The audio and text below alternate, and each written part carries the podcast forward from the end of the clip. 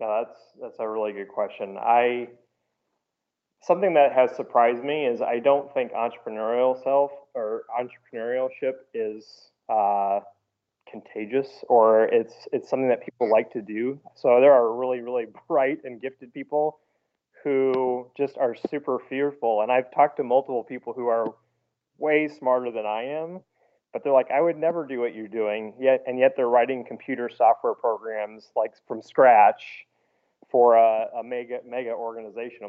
Welcome to the e-commerce momentum podcast, where we focus on the people, the products, and the process of e-commerce selling today. Here's your host, Stephen Peterson. Hey, wanted to talk a few moments about some sponsors. Scope from Seller Labs. Um, when's the last time you created a listing? Right? And when you create that listing, you've got to come up with the keywords, right? It's all keyword dependent. I don't care if it's uh, private label or wholesale, you've got to get it right.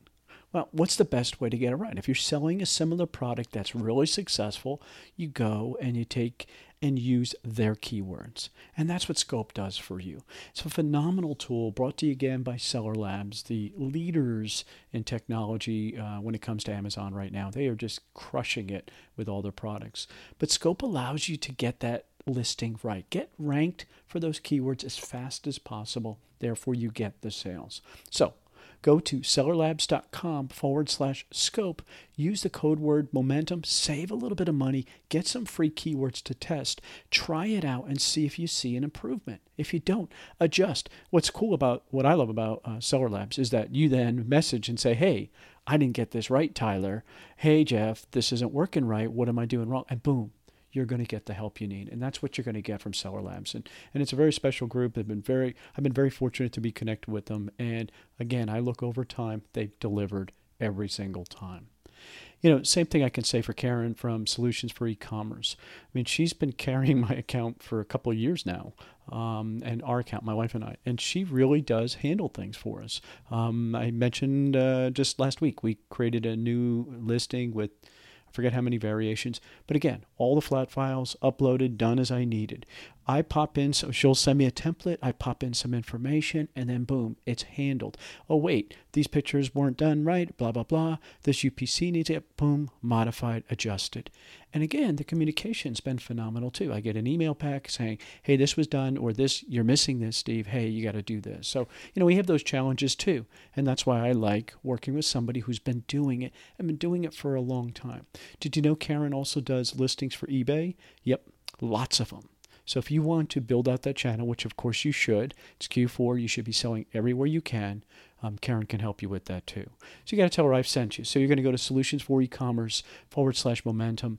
You're going to save 50 bucks every single month. You're going to save that $50. But more importantly, you're going to get an inventory health report. Um, did you just get hit with monthly long-term storage fees? Well, guess what? If you haven't, they're coming. You want to get that inventory right, and she can help you with that. You got to tell her I sent you. Again, solutions, the number four, e commerce forward slash momentum will get you into that. Save the 50 bucks. Get that inventory health report, though. That's really, really important. Get that going right away. And I don't want to miss my coach when it comes to retail ARB or online ARB. When I have a question, and I do, not that we don't we don't really do much of it anymore, but when I do have a question, I go to Gaye Lisby. Because why? Because she's really she is a coach. I mean, she's really phenomenal, but she also puts out a daily list. And you're going to get that list five days a week. You're going to get tons of leads. The number of uh, agreed to amount that you're supposed to get, she, she usually gets to those in the four days. And then the fifth day seems to be a bonus most of the time. Phenomenal group, small amount of uh, buyers where this list is going to. And the best thing is the nuggets that you learn. Hey, why is the red one better than the blue one? Gaye can help you with those questions. I saw, hey, I got um, I got a, the dreaded letter about a brand. Here's the here's the way you approach it. Hey, receipts. Um, how do you, what's the best practice? I saw her leading instructions, teaching me, the accountant, how to do a better job with it, and it's phenomenal. So it's Gaye Lisby's um, a million dollar selling. Um, I'll have the link in here. You've got to use um, the my my link, and, and it does help me. I don't want to say it that way, but um, it's part of Amazing Freedom with Andy Slamans, Leeron, Hirschkorn, and Nate Slamans, so you know you can trust them. Okay, so come out to the website, take a look at it, and you will get uh, savings, and you can get two weeks free right now. Only through my link, you get two weeks free. Try it. You don't like it? I get it. Back off. But right now is the time to make money. Get cash flow going right now. And so join, you get two weeks free. The only way you're going to get the two weeks free is if you use my link. It's on this episode. Come on out and give it a try. You will not be disappointed. Again, you're going to see me in there. So reach out if I can help you too. Let's get into the podcast. Welcome back to the e-commerce momentum podcast. This is episode 345. Craig Soderdahl. I got that name right. Yes. You know, you want to be inspired. Get ready because, uh, you know, we're going to talk about building your fear muscle. It was a phrase he used, and it just resonates with me so much. It, I could connect with it because, you know, and we'll talk about we're on a weight loss thing, trying to gain strength and all that kind of jazz. And it's pushing through these difficult challenges, um, and they keep coming, right? And and you're trying to lose weight or you're trying to exercise, and pushing past it, building up those muscles, right, is such a great analogy. And Craig talks about pushing past that when you're stuck and so in your e-commerce business, when it gets challenging, when Amazon changes a rule, right? We have one now that, that we're working with uh, challenge, right? It's a uh, saying something's you know hazardous or whatever, and it's not. But you got to go through that pain, right? It's like, oh, what about you know we got all this money tied up? Well, guess what? We're gonna have to push through it because on the other side, it's so much better. And so your ability to get through that, right? The other thing that I really take away from Craig is his optimism. When he looks at something, he's looking at it, first off, it's all upside, the degree of upside. Man, when you're looking at it, something from that perspective, instead of going in, eh, how much is it going to cost me? Well, no. How much is it going to make me? Right? It's already going to make break even. Now I'm going to see what's the upside of it. I think that perspective is quite frankly one of the reason that he's you know 10xing and going to double and then triple and wait till you hear his plans. I mean, it's it's it, there's no doubt he's going to do it. There's absolutely no doubt. Very very cool, great story. Let's get into the podcast. And welcome back to the e-commerce momentum podcast. Very excited about today's guest because I think uh, he has a lot of perspective um, to offer. Not that he's old, because I'm older, but he has perspective, um, and I think I think it's always healthy when you get perspective for somebody who's doing it, not just talking about doing it, not just saying, "Hey, look at my Instagram," you know, and my Lamborghini. No, he's doing it, and his doing it for him is going to practices and doing, being involved, yet being a very successful businessman, and it's it's very very encouraging. Craig Soderdahl, how did I do on the last name? I got it. Perfect. Oh my goodness, that's tough, dude. That's the pressure right there. All right, uh, we you already passed. No, yeah, yeah, stuck it. I stuck the landing. All right. Well, hey, thanks for coming on, Craig. I, I really appreciate. Hey, I appreciate what you do um, as a dad. I mean, I appreciate the effort that you put in, and it was one of the things I wanted to make sure we talk about. Yeah. Is that because that's not easy. Life, life, life happens to you too, doesn't it? Absolutely. Yeah, I've got uh, four boys and my oldest actually just graduated this past year, so we're down to three boys in the house. And you know, kind of one of my priorities is, was making it to their events. Um, and so last year, because my boys are getting a little older, I have one in high school, and then I have two in middle school. One's a um, sixth grader, seventh grader, and then I have a sophomore, and then a freshman in college. But last year, I was, you know, approaching that kind of season of life where your kids are kind of almost getting to that point of where they have teachers who coach them as in part of the middle school program. So last year I decided to coach my kids, my younger two, um, in football and in basketball and then in lacrosse. so I coached for almost three three seasons straight, which was probably a little bit of overcommitment. Um, but it was just awesome being there, being with their friends. But this is, um, but look, listen to this, Craig. You're developing young men from a point of view not only as a dad, but as the second most influential person, a teacher sure. in their lives at the yeah. most critical age, they say developmentally. Ooh, it gives me the chills to think about it. That's commitment. Yeah, uh, it's and it's a lot of fun because I get to know these boys and they're around my kids a lot, um, the other kids that I coach. so it's just fun to be there and talk about winning and losing and giving it your best um, and working but on. Don't you give them all trophies now? Right? There's no winners, right? They just all get trophies, right? They just participation trophies. Isn't that the right way to do that now? Yeah, you know, I don't know if we got participation. I was the head coach of the lacrosse team last year, and I never played lacrosse. Uh, I've been coaching it for three years now, so i am a little bit smarter than the other dads, but I'm not necessarily a great coach. But one of the things I used to work at a Christian camp for 18 years, uh, left that job this past February. But one of the things that we do there was we talk about something that we observed in them, something we appreciate about each camper is what we did at camp. And so I ended the season this past year of just something that I appreciated that was unique and valuable that I saw in each kid um, at the end of the season. So I pulled them up, stood right next to them, and we just talked about kind of just something that is unique that I loved about them and that they offered to the team. And parents appreciate it because they can see that a, a coach gets to know their kid um, and that there's value in each person, but it's it's value in a different sense, meaning not everybody gets a trophy, but someone gets recognized for something that's unique about them, and I really appreciate that. Mm.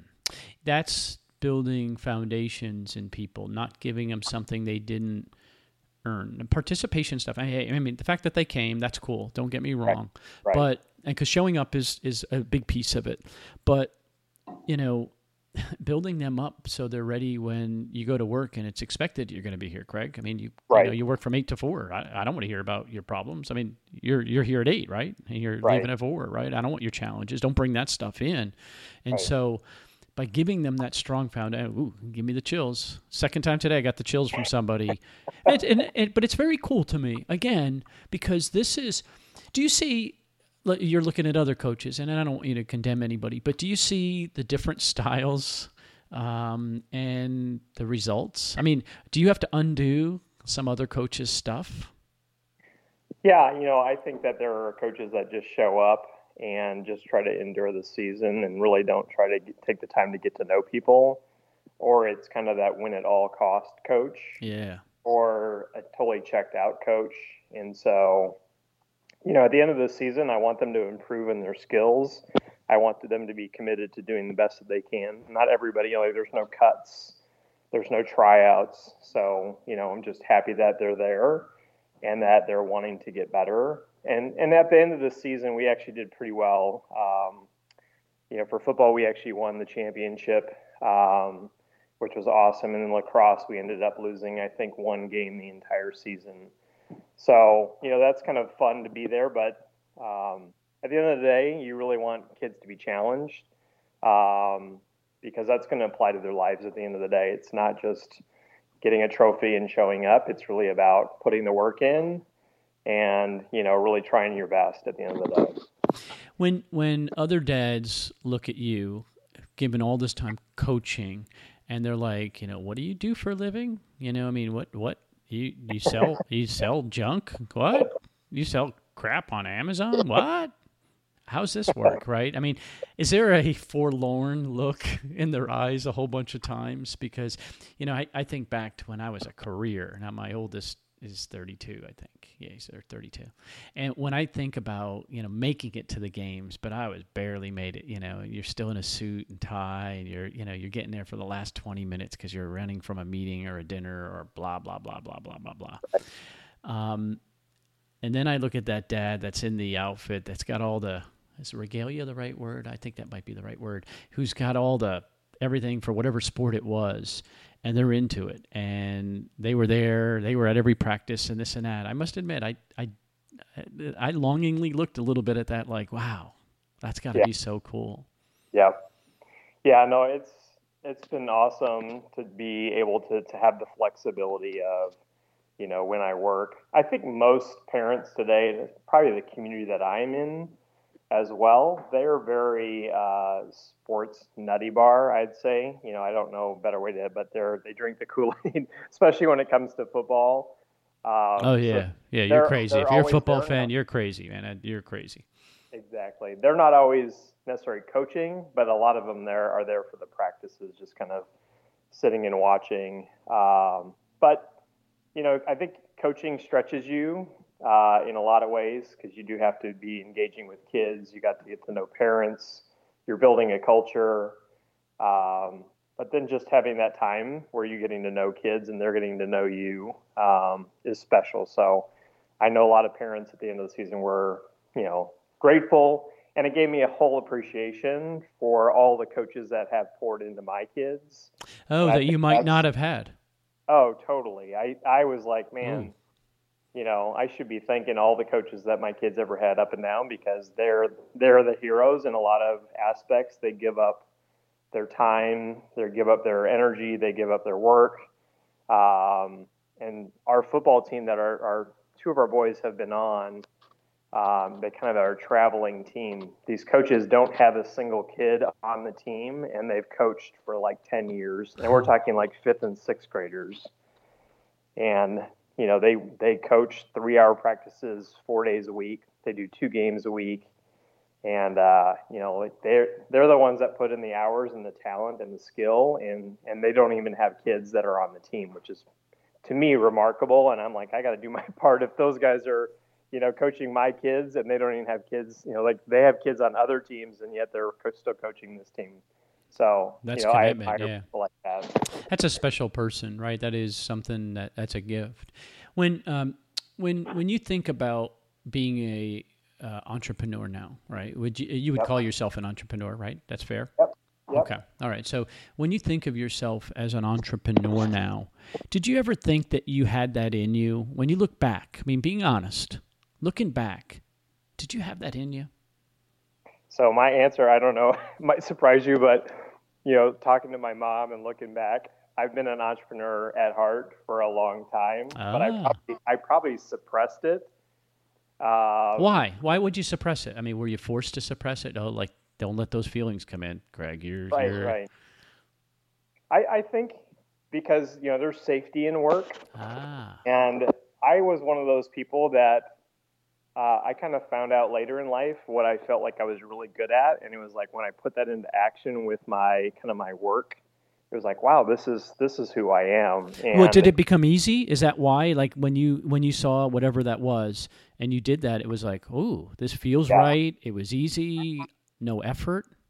Correct. So. Ooh in my uh, when I worked at the Christian camp, I was there for 18 years. About my sixth year, we started a program that was kind of innovative and new, which was a day camp program that actually traveled.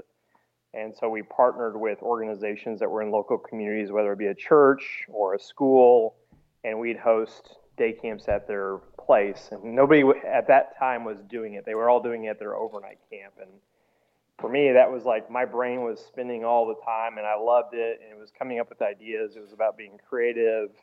Uh, it was energizing. It was fun. Um, and you're kind of building something, and so that's what I've realized about myself is ah. I'm a ah. builder. I'm a creator. I like.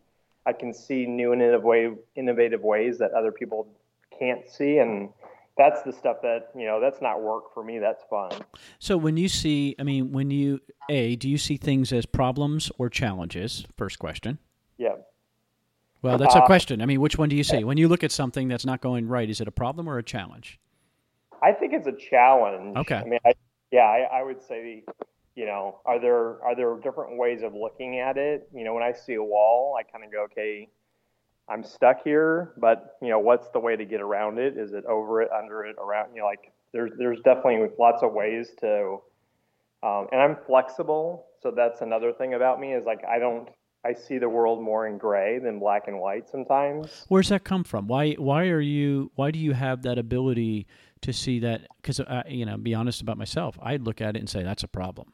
Yeah. And it's almost and here's the problem with that. It's it's a it's an all or nothing. Yeah. Right. And that's a limit that it's self imposed. I mean, I know it's me and I know that about me. Right. What, what makes you different there? I don't know. You know, like I feel like I'm a very flexible person and and because of the creative side, I feel like there's just a lot of ways to solve a problem. And so I definitely don't look at things more in black and white. And and I process over time. So, you know, by the time I'm implementing a decision, um, you know, I may have processed it over days, weeks, months. Um, and and I also so I'd say this about myself. I try to be exposed to a lot of different things, whether it be TV shows or while I'm walking down a an aisle at Walmart or you know watching The Profit is one of my favorite TV shows. Like I'm just trying to pick up or reading a magazine, reading a book, just trying to pick up ideas and then how to apply it to my business, my life. Um, so just constantly having your eyes open and thinking of different possibilities that might fit your situation. So you're not all knowing. No. You're, you're open to new, right? You're not. You're not. Um, you're not decided. I think that's another skill set. If you've not decided, because I'm pretty certain about a lot of things, and that's Yeah. a, that's a limit. Again, I mean, I understand the limits that I come with, um, and and that's that's kind of background. Were either of your parents entrepreneurs? No, I don't believe so. I think my mom is fairly creative, but my dad was a doctor in the army and he was in the army for 20 something 25 years and my mom was a nurse stayed at home with us when we were young um, so no i don't i don't feel like i feel like i'm a little bit different uh, in terms of i didn't grow up with entrepreneurial background from aunts uncles grandma grandpa they were pretty much nine to five jobs safety that kind of stuff You use this phrase "creative." That's interesting to me because what I would have went to would mean that you're an artist, right? This is my limit of knowledge. I would sit back and say, "Oh, you must be a musician, or you must be a, a you know an artist who can paint or draw or something like that." That's generally what, at least in my little bubble, I would have been. Now I know better. But that would have been it for me in creative. That would have been about it. I mean, honestly, I mean, I don't, I can't think of much more than that. Music or art. Period. yep Man, I guess Yeah. writers. I guess writers would fit in there too. right But that would have been my limit. Is that how you define yourself, or where where does creative work in your world? Yeah, creative for me is really thinking outside the box. Um, on the Strengths Finder, I score pretty high in terms of futuristic, um, and so I, I, I kind of have come to that realization that I really am. I'm not a today guy. I'm really about a future guy. So if you want me to, you know, be an accountant, I will fail miserably. But if you want me to solve, you know, a six month out problem or a month out problem, or look at an opportunity that's coming up, like that, that's where my brain just spends a ton of time. And I can see around corners. And I don't mean that to brag, but like because I really am, I'm stinky at the detail stuff. Um, but just kind of like seeing different ways of putting things together to solve a problem or to create an opportunity that doesn't exist in the marketplace. I mean, do Yeah, you look do you look around like that in that example? Do you see can you see the alternatives and then run them through in your mind? Is that kind of how the approach works? Yep. Yeah. No so I'll- kidding. Dude, and we're that's creepy. doing- we're actually doing that. We're, we're so going into 2019, we're changing our business model because of an opportunity that I saw in a different application and said, hey, if that can uh, that can work for them, it can work for us. And and I would say 99% of other people don't see that opportunity. There's risk too, so I'll say that like sometimes creativity also is stepping out because no other people are stepping into that arena. So you you you definitely have to have that willingness to take on that risk. Um, but it's kind of a, it's a it's a fun thing to do when you're kind of like nobody else is doing that. We can be first to market um, and really change the dynamics of the game. Um, and I love that. Well, what are you looking at to figure that time. out? I mean, what do you, what do you, I mean, and don't give away your secret sauce, of Sure. course. But I mean, what are you looking at to see? I mean, I agree with you. When when everybody's going one way and you see the opportunity going the other way, man, you got such a big advantage, right? You know. I say that about electric cars. I th- I still, you know, I just saw a, a thing posted today that says two or three in five plan on buying an electric car. Now, you know, they're not there yet. Right. what happens to the gas stations of the world? What happens to the uh, the auto shops and stuff like that? Right? Because the electric car has 18 parts, where a regular car has 4,000. Right. If, if somebody buys those gas stations, knowing that the land is premium location and you know whatever, that's a visionary, right? So- So those Yeah. are the things I go to. What do you look for? You know, I just look at market opportunities, and I don't know how to describe it without giving somewhat of the process. Uh, but just kind of what's, what's well, you can whet our appetite just a smidge. Sure, sure. So it's kind of like the other thing is well, where am I experiencing pain points? That's the other part Ah, is okay. if I'm struggling somewhere, um, how do I how do I correct that issue that I'm struggling with and maybe have struggled with for quite some time? And so my brain will stay there um, and just look at all solutions. And I, I am I you know in my former job and my current position, I have one other guy that works with me full time um, I am constantly bouncing ideas off, and you know, for the realists out that are out there, they're kind of like, no, that will never work, or you know, tell me more, and that will, you know, like I'll I'll hear a lot of no's from people, which I'm I'm fine with. I move on very quickly because I throw out ideas all the time.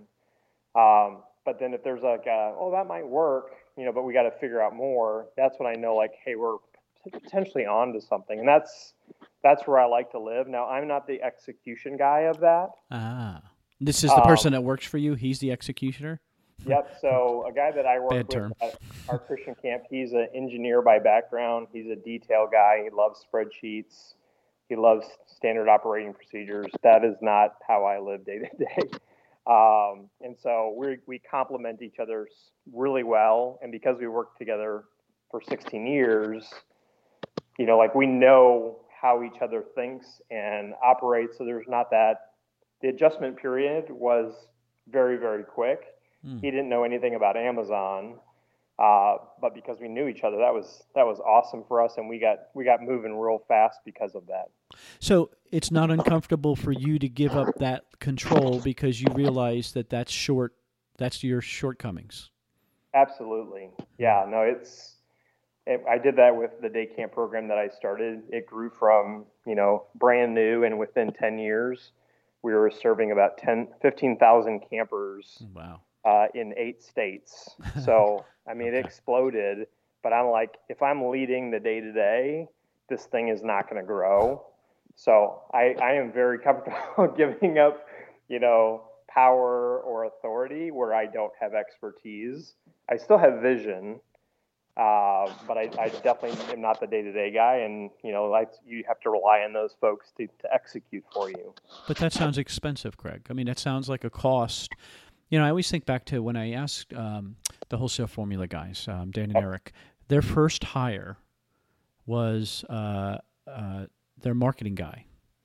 And I mean, they had warehouse people. I don't mean it that way, Sure. but but the value that he brought their team, which brought them wholesale accounts and that kind of thing, right, Dylan? Yep. But Yep. but it was just it that goes against everything. Those are the positions you save. Everybody's got to, you know, it's bootstraps. Pull yourself up at your bootstraps, Craig. Don't Yep. don't spend the money. How do you how do you get past that? Because that's a fear, a limit, right? That's a Yep. limiting belief and a fear. How did you push past that? I look at because you asked a great question. Is that a problem or a challenge? To me, I look at the opportunity and go, if I if I don't hire this person, where am I going to stay? So I was a solo entrepreneur. I was treading water, and I'm like, if I want to scale this, I've got to make the investment. And I always think about what's my payoff? Like, what what do I need to achieve to hit that? So even if I break even at adding that person, what is that going to do in terms of freeing me up to do what I do best? So you see only upside there. Correct. Oh, absolutely. So you're And- only looking at the level of up. Ooh, dude. No, that's a glass half full or a glass empty. I mean, that's really it. Optimist or pessimist. Period. Yeah. Period. So you're an optimist, only saying, "Oh, it's going to be an upside because he's going to do at least something for. You. Even if he sweeps the floors, it's better that you don't have to do it." So you're Correct. looking at it from that point of view. Every bit of value he adds. Oh my goodness, Craig, Yeah. that's And a we were- gift. and we were scaling too, so I could see that. Um, so my last year versus this year is night and day, and I knew that I needed the help to get ahead. And so, eh, yeah, you know, there was a level of fear, sure, but if I didn't do it, you know, the whole thing could collapse too, because I couldn't do it all myself, and it wouldn't be healthy if I did it all myself. Um, so, like right now this year compared to last year i just closed out last month and it was 10x the prior year Jesus. And and you're going to attribute. I mean, this is is one plus one equals three or four, not two. Correct. Yeah, absolutely. Hmm. That's so mature. It's so. Uh, well, I mean, I guess I'm sitting back and thinking is how much, how much does he know? I mean, how obviously you were comfortable with him because you'd worked so long together. You knew his skill sets, and they complemented yours. He knew what kind of boss you were, what kind of stress level you're going to bring him, because that's a big deal today. Because everybody has options, and I think it's so important for people to realize, you know, oh. you're lucky to get a paycheck. Nope, not today. You know, in my yeah. town, you can make twenty five dollars an hour unloading boxes in any warehouse. Pick a warehouse. There's there's yeah. I think there's sixty five of them in my town. So and they're all competing for the same people, right? So right. they have, all have options. So you really do have to be more mindful of that. But in your case, how how how do you get and I guess it's not the fear there; it's the fear of now you're giving him, "Hey, this is my open books." I mean, because you're you know, it's one thing about bringing somebody in that world. They get to yeah. see it all. Yep. Yeah, and I, I really knew that if I was going to hire a second person, I mean, this was the guy that I had in mind because I trust him. I know his skill set. He knows my skill set. We really do complement each other. And I truly, so this may, I have truly handed off my operations to him. He is running all my financials. You know, he is negotiating with suppliers. Um, my role is really about kind of what the next opportunity is, finding products, um, listing them, marketing them. And so I truly have given him, as you say, you know, the keys to the kingdom, the open book. Um, but I've, I've, I'm kind of more wired that way. I do trust people more than I distrust them. So yeah, again, you're that uh, optimist. You see everything is only upside. You know, how about this? Let me ask this question because I think this is a, a powerful one. When, um, when, how do you cast a vision? To show him the upside because it sounds like to me because it sounds like he could go do this himself right? I mean we're all sitting there everybody listening to this is saying well geez that guy could just go do his own make his own uh, water bottles as i'm looking at my desk right? He can just bring them all from china. He knows how to do it or he can do wholesale. How do you it must be how do you cast a vision to say you know hey bob um, you could do it yourself and this and that but but together we could be so much more.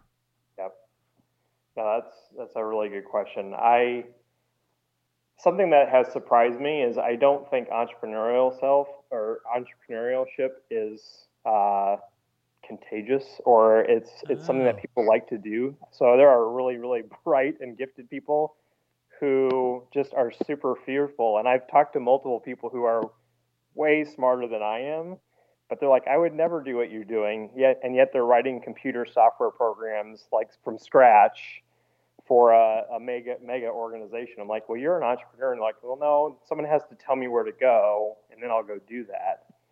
And I, I don't. To me, he can do that. I, I guess the way that I cast vision, I'm also a numbers guy. So even though I don't love the detail, um, I can project growth and opportunity by products that we can bring to market. Um, and so that excites both of us. Now he has he has part share in the profits. Yeah, I was going to say you're going to have to. Uh, there must be an upside that you share, right? Logically. Correct. And, and that, I, I, that's hard to do. Yeah, and I'm not I'm not as money driven, but I I part of so I'm willing to give profits away to people that I love and people that I connect with and people that I trust and people that are performing. I don't want to give equity away or assets. I think that's the harder part, and part of that is because it makes decision making a little bit more challenging. Like yeah, that's long term. Yeah, exactly. Yeah. So he gets a portion of the profits, um, and because we both came from the nonprofit world for many, many years, like he has the ability to double his salary, you know, this next year. But his salary was matched by working for me, and then the profit based was basically the opportunity to double his salary. Okay, so the upside is hey, we all eat if we you know uh, if we kill. No, I don't want to use that yep. phrase. If we uh, if we uh, grow, we all get the benefit of it. If we don't grow, we all feel the pain of it. Um, Correct. And then giving him the freedom to do it. And how do you how do you when you're casting a vision again, because I, this visionary thing has me intrigued. When you're casting a vision, how deep does it go? So, hey, we're going to bring in six new products next year, uh, and you know, and and you're you're feeling everybody out, and you get the vibe. Okay, yeah, they seem like a go. Where does your level stop and his start? Um, so I get it through the uh, ordering process. First time. First time, yeah. And then kind of when it gets to the inspection and we're about to ship it and like all the transactions of dollars, I'm handing that over to him. And part of it is the simplicity rather than me being the middleman. I want the product to be designed in such a way or to be produced in such a way. And, you know, I can answer those questions, the packaging, the inserts, that kind of stuff.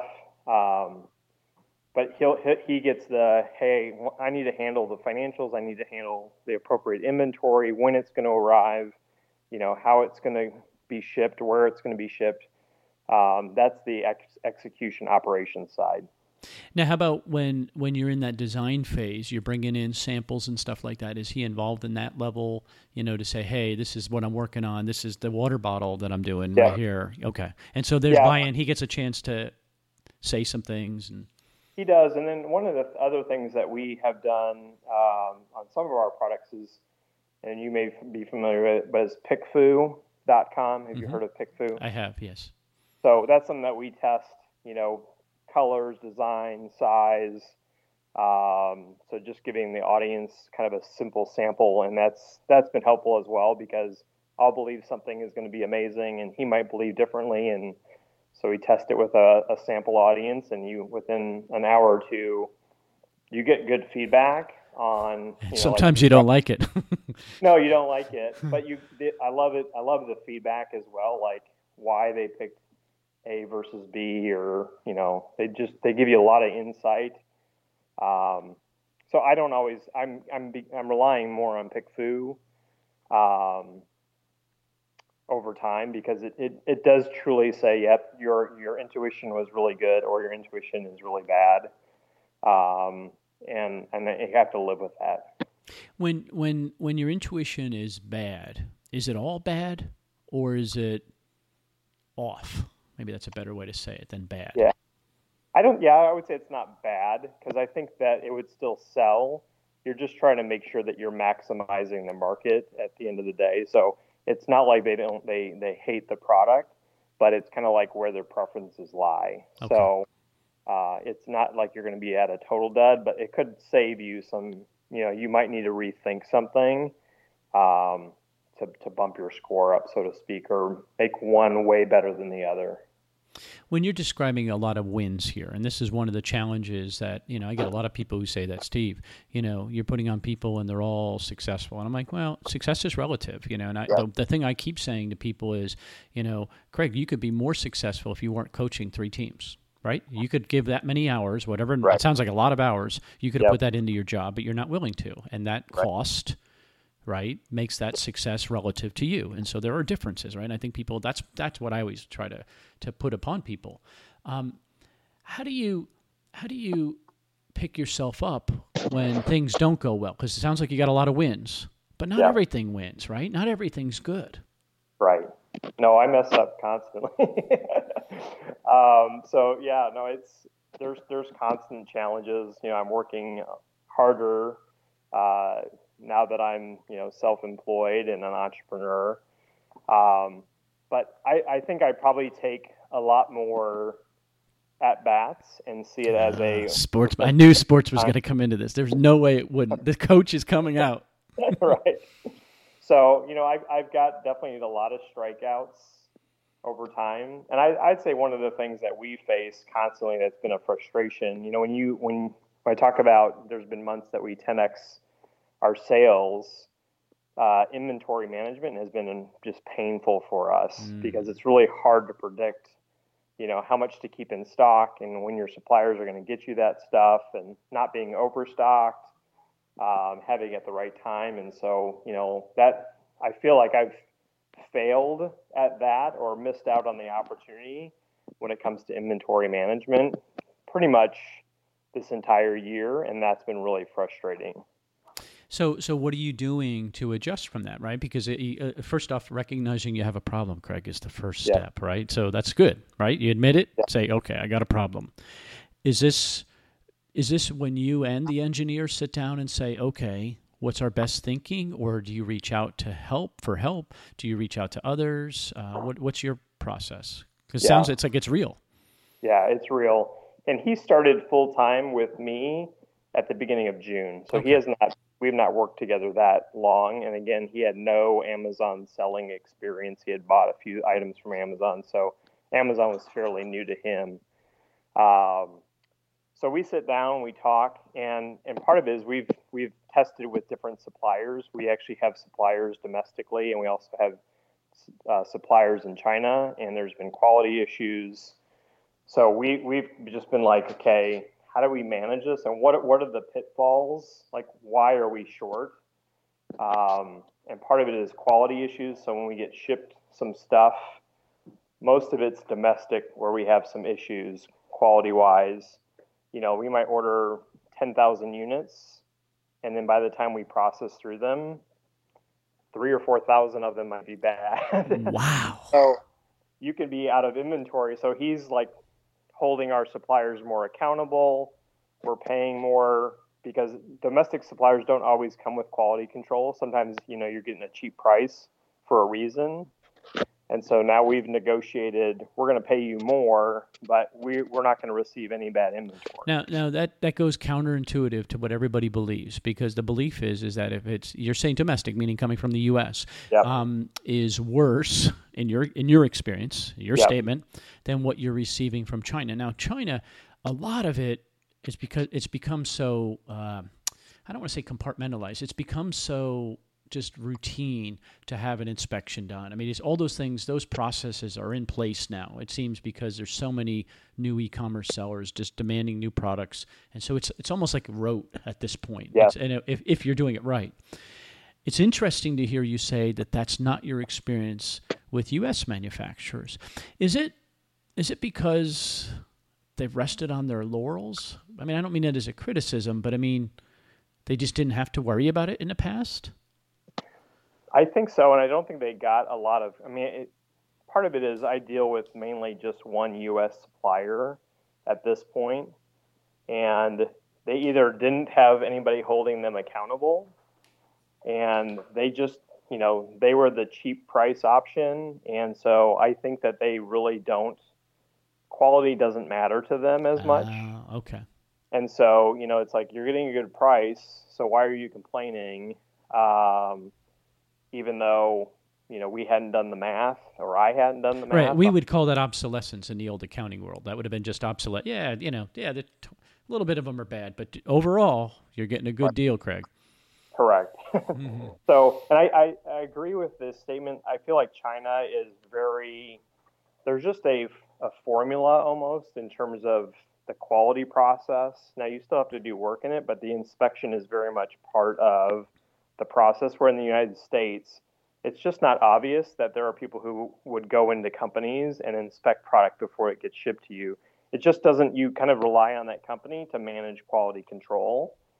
And when the company really doesn't, you know, you kind of wonder what your options are at at this scale. You know, like if I was, you know, multi-million or billion dollar organization, you probably could put those quality control people into Factories. You'd have your team over there. Yeah, they'd be Yeah. that's their full time job over there. And there are companies that do, right? They have a Chinese team Right. there. But imagine a U.S. team, Craig. That's interesting. I, Yeah. I, you're the first person to say that, and it, it fascinates me. But I, I can see that as manufacturing starts to pick up. And it's interesting. Um, I, we share a warehouse, Andy and I do, and there's a lighting company in here, and he was buying all his lighting from China, but the quality control was the issue. Couldn't do it. So Yep. now he manufactures 95% of it is manufactured in the U.S. He said this last 5% I can't get. China's the only place you can get it. But he's going to be able to call himself a, a, a U.S. manufacturer. But it was the standards. He's doing the assembly. He, so he had to move out of our building because they have two buildings here. This one's only for distribution. We're allowed zoning. The, the other building they own next door is for manufacturing. So he had to move over there and then to fix his problem, which was quality control. And and so now you're seeing he's a U.S. manufacturer of lighting. Um, and yet you could buy it a heck of a lot cheaper from China, but he's now in the U.S. doing it and doing it himself because even the stuff, as he said, as you said, he couldn't get the control he wanted, so he's doing it himself. Yeah. Hmm. Very interesting. Oh, that's it's it's and it actually is a strategy. You know, there's so many business strategies out there. That is a strategy that can work to be a reliable, high quality. You know, there, there's definitely pros and cons with that strategy. You're more hands on. You're building a team. You just have different types of headaches than just Yeah. you know ordering it from China. You don't have to think about if an employee shows up for work or not. Whereas when you do it on your own, you know, you're just you're opening up more management that you didn't necessarily have to do as an entrepreneur before. You got to be certain of which way you want to go because it's a different. You're running a different business then, right? Correct. Absolutely. You know, one of the things I want to talk to you about now, you've had success, um, and yet you chose to invest in yourself and spend money with Andy and Leeron and Nate with Amazing Freedom, and, and they are sponsors of my show. Yes, I do. They pay me, so I don't want anybody. We're not. I'm not pitching their stuff, Right. but I'm interested that you know, to be honest, let's be real candid and honest. You didn't need them, right? You you were you were already in your own world doing stuff. Right. Why why would you spend a lot of money and you spend a lot of money to go to a retreat? You spend a lot of money getting in their course. Why would you do that? Um, because most people would say you could just you've already done it, Craig. You already understand all those things. Yep. Yeah. For me, it's always about kind of that ROI. So, in the way that I always look at things is, can I break even?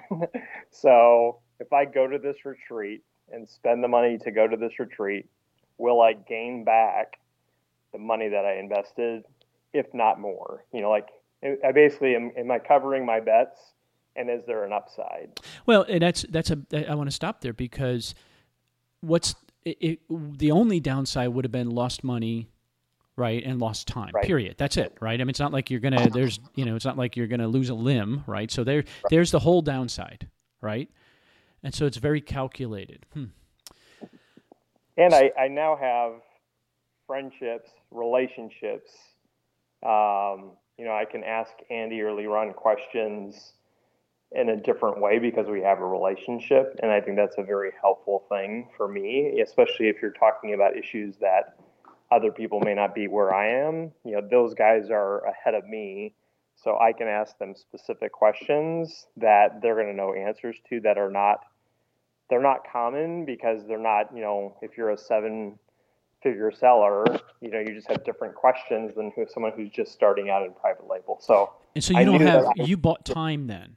In essence, you bought time because you don't have to you don't have to sit si- siphon through and sift through all these uh, all these different things. You you have the ability to get right to the point, get your answer, so you can move right on. And so that's that's. Hmm.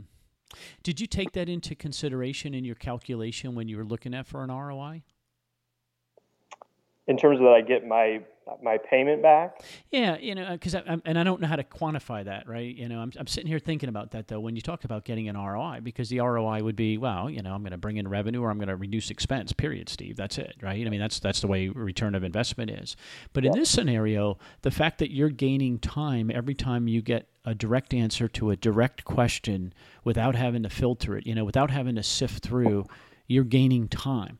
So, were Right. you, did you use that in your math, or is that all bonus plus stuff? That's all bonus plus stuff. I mean, to me, it's hmm. what are what are the things that I can get answered faster or better. So the other the other way to look at it is not only just a faster answer, but also saving me from mistakes. Yeah, yeah, yeah. So if I go down path A, you know, let's say it's a software decision or it's a setup decision or it's an accounting decision, you know, and, and those guys have the answer because they've done it, you know, that it just it just helps move that forward, that relationship.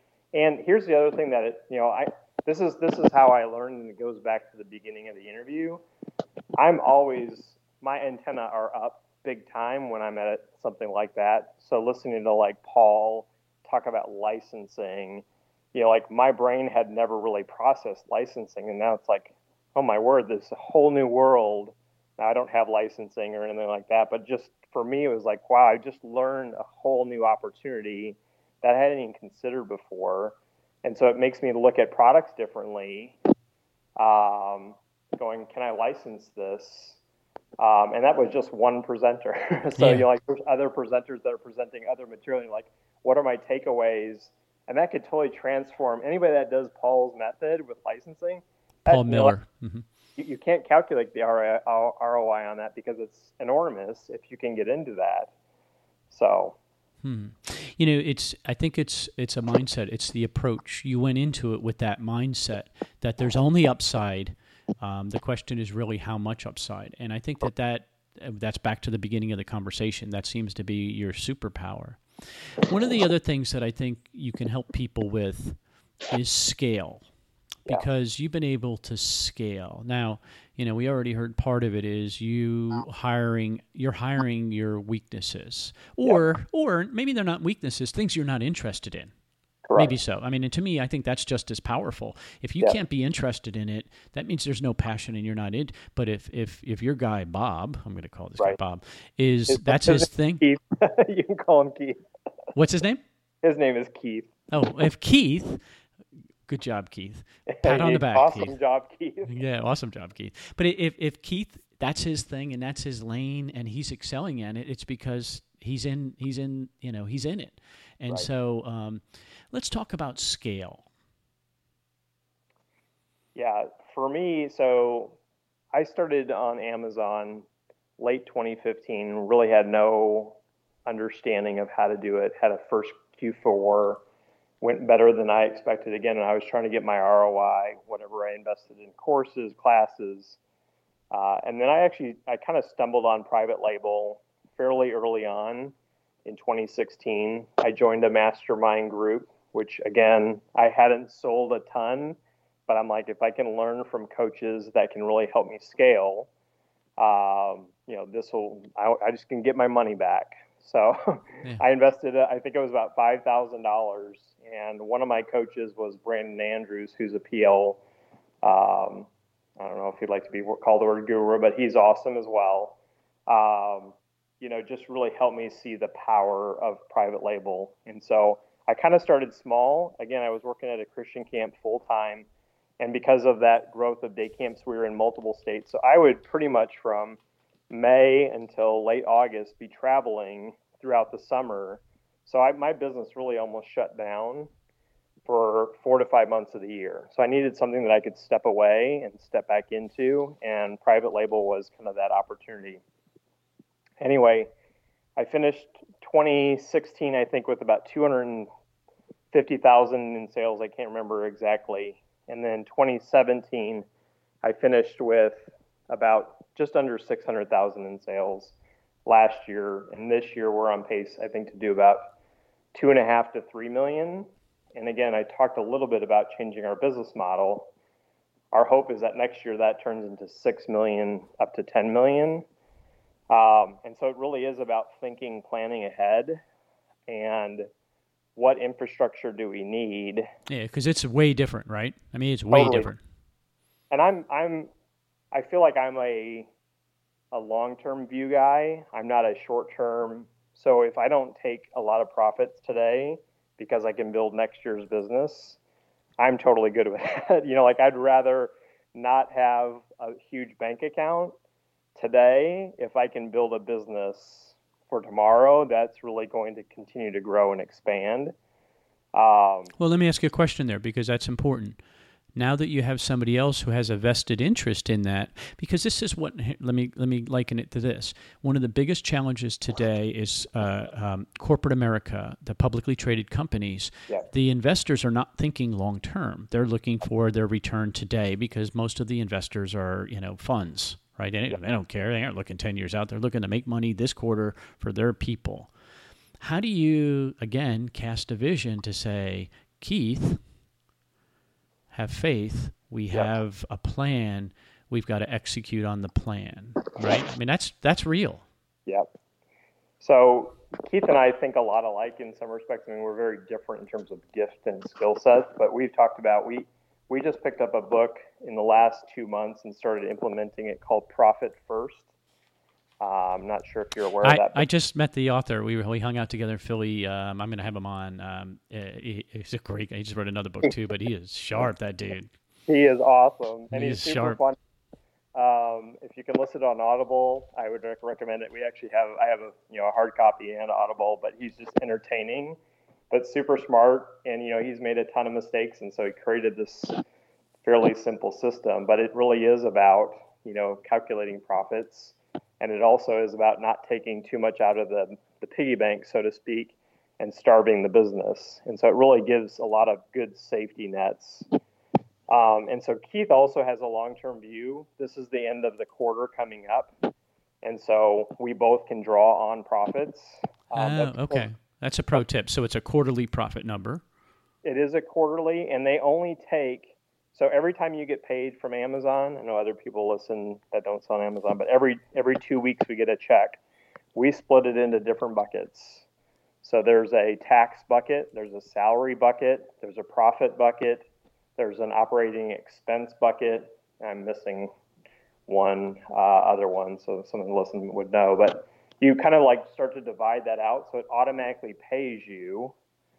It pays your profits. It saves for taxes. So there's really not a lot of surprises, and it really is a healthy way because I'd say last year, I was always like, oh crap, how am I going to come up with all those taxes that I right. now Cash flow is the biggest problem in this business, right? Exactly. So this kind of solves that. In Keith's mindset, so we're about to come to our quarterly profit taking, but we know that we're investing to scale, and you know, Keith, Keith, and I feel, you know, I, want to give him his money before I get mine, but he's like, hey, can we take our profits? at the end of Q4. so we have money that we can put into inventory. So like, he's coming uh... in ah. saying, and I, I totally agree. It's like, yeah, like I want all my money to go into inventory so that, you know, we can scale this business. Hmm. As I sit back and I think about that, that does take a special kind of person because, again, most shareholders would want the money immediately. Got to take my money immediately. But but he sees that there's probably not a better investment than putting it in. It's like, you know, letting it ride almost. But when there's only like two numbers on the wheel, right? Is right. that kind of a weird way to say it? You know, it's like win or lose, or yep. you know, and and and so he's like, eh, that's a better risk. I like that, and that's again. Did you have to? Did you did you let him listen to Profit first, or did he come with that mindset already? You know, he and I are pretty frugal overall, uh, but I found the book, and I can't remember how I got wind of it, but I listened to it on Audible. Absolutely loved it. Said, "Hey Keith, you you should listen to this. Buy the book."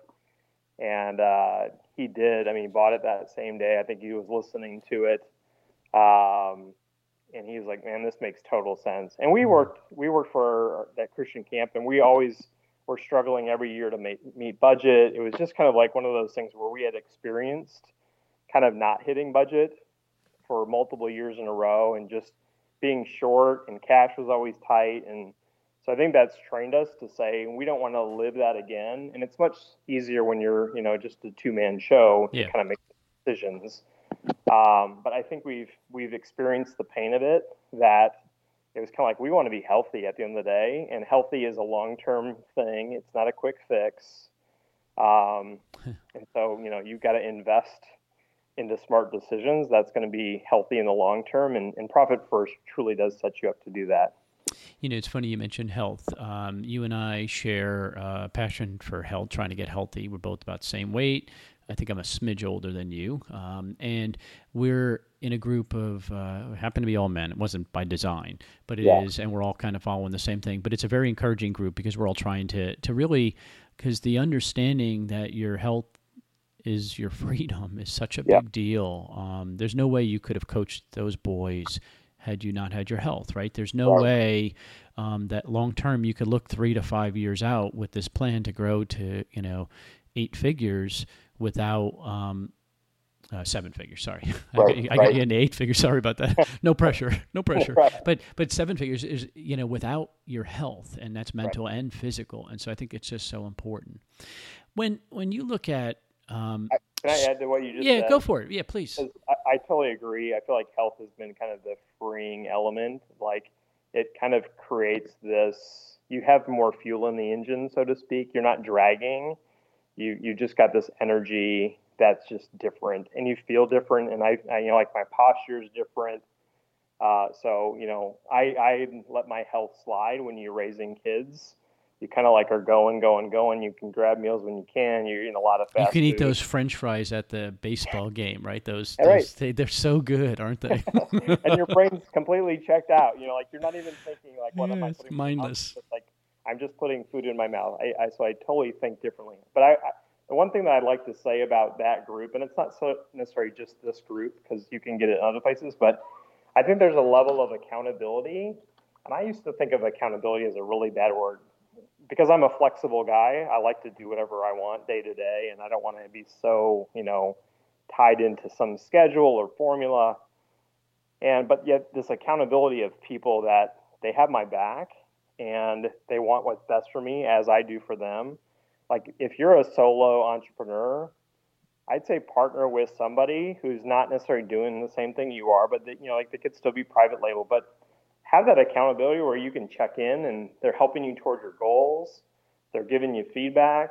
Um, they're giving you tools and tips. I mean, this group has been so helpful for me on a health wise, and I'm not an expert and I learn things new. Um, but it's fun. It's engaging. It's not a negative accountability. It's not a boss accountability, so to speak. It's like, hey, I'm a friend who wants what's best for you, and we're on this journey together. And that's that's super powerful, and that's been a game changer for me that I really didn't appreciate before joining that group. You know, you I think you said this that you would have never stuck with this had you not had that group. And I, that is so Andy was here today and we sat here talking about it. Both of us would have been on to the next fad diet, right? We would have all jumped right on. But now there's a whole group of us. We have a new person who just joined and all I see is encouragement like, hey, you know, and, and he's asking the right questions and it's just so cool again because it's so freeing. I mean, it's like freeing to me Right. When you see that and uh, like you said nobody's holding you accountable but at the potential I, I guess we're back to the beginning of the conversation you start to see the potential. And Yep. you're like well maybe maybe i can do this you know maybe maybe i can make it you know um, to that next level. And this is the longest you know i think by far in that group i think almost every single person would say this is the longest they've been committed to something without giving up. Uh, i think most people would say that right Totally. No, it's it is it's been amazing because I would have lasted I would say probably two weeks. Yeah, two weeks. That's usually what it is. And then you go back to your old habits. That's how I always used to say when I'd change something in a company. I'd go in and they'd bring me in to fix it. I'm like, it's going to work for two weeks and then we're going to slip right back. So let's get through that next pain point and Yeah. then we'll get to that next place. And, and uh, so, all right. So I think um, where I was going to go, and I just want to, because I don't, I don't want to take it out too long. Um, I want to make sure that we we talk about fear, okay? Because I think I think that that you have this gift of optimism, and I think that that is an absolute gift because you got trust and you see things, and you have this this kind of ability to see things that others don't see, right? You know, uh, the Bruce Willis quote: "I see dead people," or the guy in that movie, "I see dead people," right? So, but there's still a fear. How do you get past that point of fear? Because it still has to creep into your life. Right. Well, it's definitely the the fear of the the unknown, and you know that taking that risk. Um, and when you hire somebody else, you know you're now taking on another family um, who's counting on you, and so it's one of those things where you really do have to process through. Um, but a lot of it is just it's truly is mental. So I think facing on and saying, "Okay, is this are is this the first time anybody has done something like this?" Kind of thinking outside of yourself and saying, "I- "In what I'm doing, kind of has never been done before." And I don't mean that in a business model perspective, but just like taking on risk, growing, taking on more employees. I think that's where most people shut down is because they kind of keep looking at their skill set and saying it can't be done. And I have that same thing. It's I have a more of a fear of success Hmm. that you know there's risk involved. I'm going to be challenged. I don't have what it takes to do this. Um, and so stepping out and experiencing pain, experiencing things that you know you really aren't an expert on, that's out of your comfort zone. Like those are those are very powerful things when you get on the other side of them, and they only make you stronger, and they tend to build like muscle. So when you face your fear, you are not only kind of helping your business, but you're building a muscle that will get you through that pain point when it comes on to the next challenge in life, whatever it is, because you really don't know. And so you're trying to, in my instance, it's more like I'm going to go after this and I have to persevere and I'm going to get it wrong. And I, I'm totally good with getting things wrong. I do it all the time. Like I guess wrong all the time. But that's part of growing. You learn from that and hopefully you don't make that same mistake again. But you got to step out. Otherwise, your business won't scale. And, um, it's just, it can be frustrating and limiting. And, and at the end of the day, you're kind of letting yourself down. Um, and that's kind of like with this health group, you know, like when I kept giving up on a, on a diet, I just was letting myself down over and over. And so I kind of tie it back to that as I've got to learn to persevere and stick through when things are hard and things I don't like and things that aren't comfortable and walking into the unknown.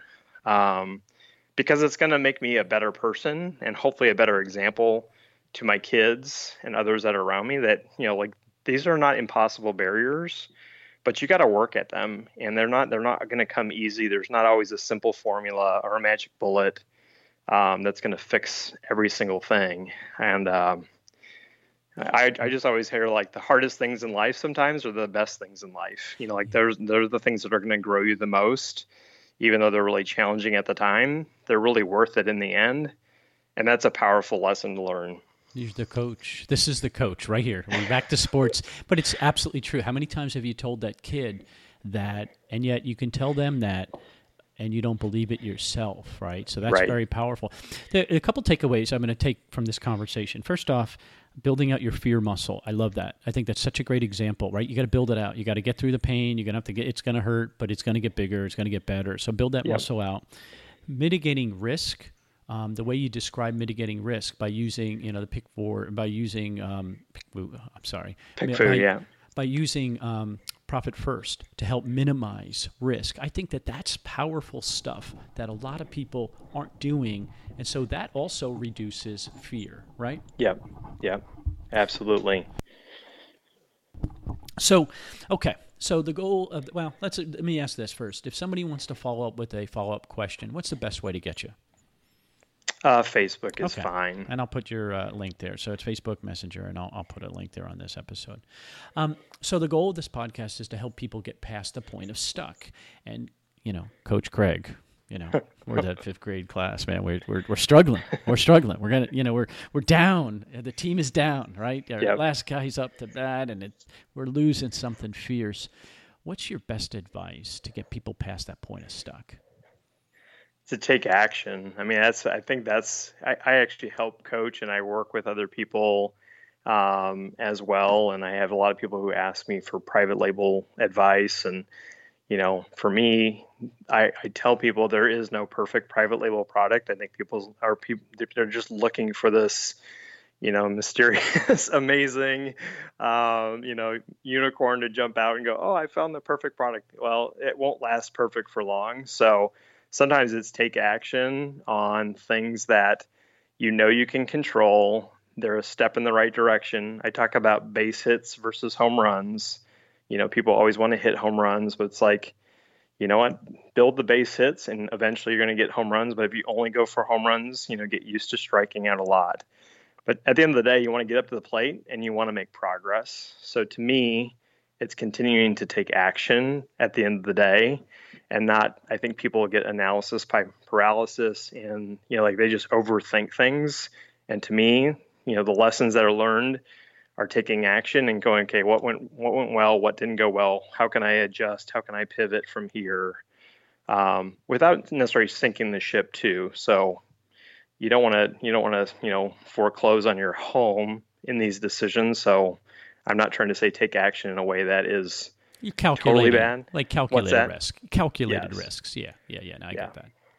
Dude, I'm blown away. I'm I'm so excited. I mean, because as you were saying that, I see the weight loss thing. We're taking action. We're pushing past it. We're taking those small hits, as you say, right? They're just base hits. Yeah. But when they start building, and you know, it's funny because there's two groups now because we've added a strength group to it too. Yep. And it's just so cool when I see somebody doing it and I get inspired. I'm like, all right, I can do that too, you know. Yep. And, and and it's so encouraging. There's so much it's so uh, it's so crossover. And again, your your uh, your net worth is your network, man. And I'm just so lucky to have you as part of mine. So, man, I really appreciate it. I wish you nothing but success. Thank you so much. Yeah, you're very welcome. My pleasure. This has been a lot of fun. I I really appreciate it, and it's been great getting to know you over time. Man, what a great guy. Um, I'm very fortunate to get to know him. And again, we have this group that we do. And it's so cool to see people, you know, be vulnerable. You know, you're real vulnerable in there because, you know, you're, we're showing pictures of weight uh, software we use, and you can see uh, you see each other's weights, people on scales, or you see people weightlifting, and you're looking at. I was weightlifting the other day, and there's a young lady uh, at the college who was lifting a heck of a lot more than me, and she was half my size, and that's intimidating. But you know what? I'm going to get there. I didn't. Took me 53 years to get in the shape. It's going to take me some time to undo it. So, um, very cool to be with guys or people like this. I don't mean guys only, don't mean it that way. But um, it's very cool to find these people in your life. And, and to me, you've got to embrace them and you've got to sew into them and build them up um, because guess what? They pull you along if you're so lucky. Um, and I've been very, very fortunate to meet people like Craig, and uh, I'm just I'm a much better person for it. E-commercemomentum.com, e-commercemomentum.com. Thanks for listening to the e-commerce momentum podcast. All the links mentioned today can be found at ecommercemomentum.com under this episode number. Please remember to subscribe and like us on iTunes.